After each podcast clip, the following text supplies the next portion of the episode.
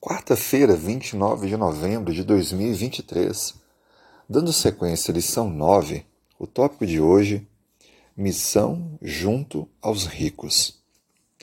Percebemos um ministério de Cristo que também dedicou tempo e atenção às pessoas que tinham muitos recursos financeiros, dono de propriedades e posses, nos quais Cristo procurou oportunidades para tocar-lhes o coração.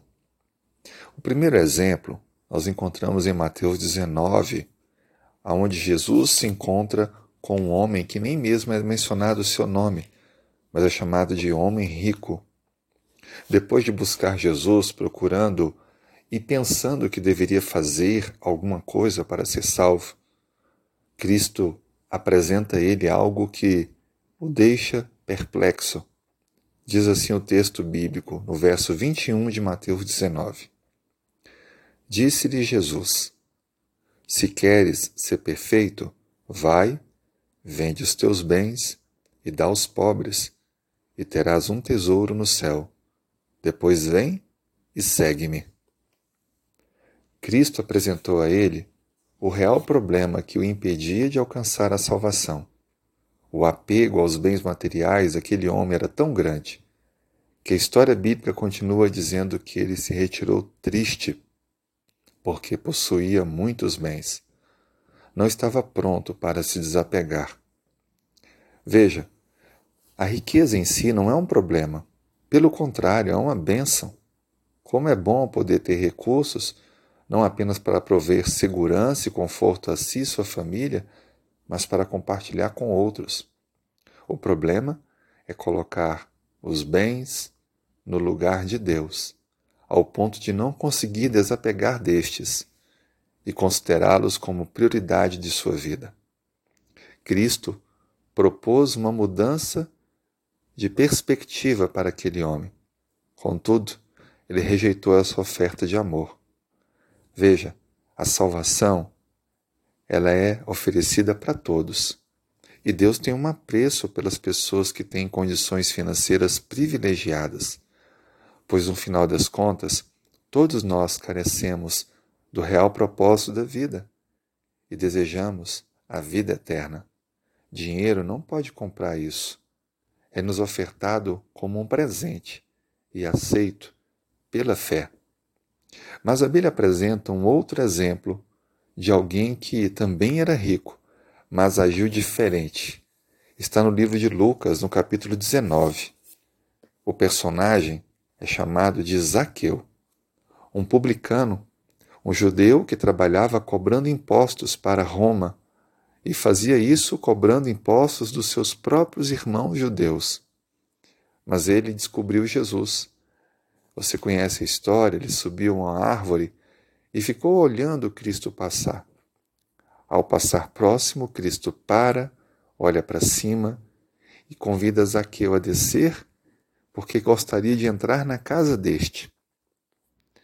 A alegria tomou conta do coração de Zaqueu, que prontamente desceu e preparou tudo para receber Jesus e os seus discípulos. A presença de Cristo na casa de Zaqueu foi transformadora.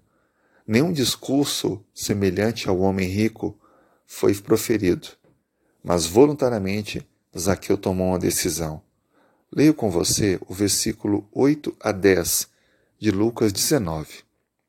Entre mentes, Zaqueu se levantou e disse ao Senhor: Senhor, resolvo dar aos pobres a metade dos meus bens.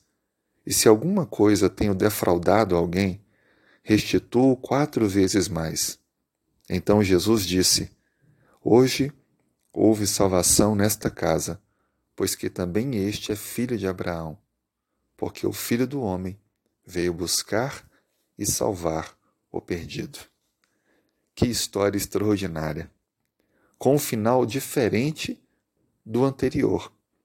Zaqueu voluntariamente tomou a decisão de desapegar-se das coisas materiais e colocou Deus e a vida eterna em primeiro lugar.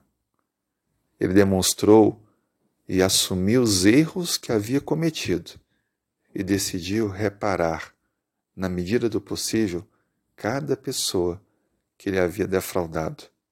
Isso mostra conversão, mudança de atitude, porque o Jesus, na vida de Zaqueu, foi aceito e provocou mudanças completas. Assim sendo, a lição que aprendemos é que não há limitação para o poder de Deus. Mesmo aqueles que são ricos e donos de grandes propriedades podem sim ser alcançados e transformados pelo Senhor. A riqueza em si não é o problema, mas colocá-la em primeiro lugar, esquecendo-se de Deus, negando o ajudar ao próximo, esse sim é um grave problema. Egoísmo, individualidade, ganância, avareza. Oremos pelas pessoas que anseiam a salvação, mas que precisam fazer grandes mudanças para colocar Deus em lugar prioritário na sua vida. Vamos orar? Obrigado, Senhor, por mais esse dia, pelo teu cuidado conosco. Obrigado porque o Senhor tem nos mostrado que não há outra forma de vida a não ser colocá-la em primeiro lugar em nosso viver. E seja abençoando-nos, nos dando sabedoria e ajudar aquelas pessoas que ainda não tomaram esta decisão. Tudo isso te pedimos em nome de Jesus. Amém.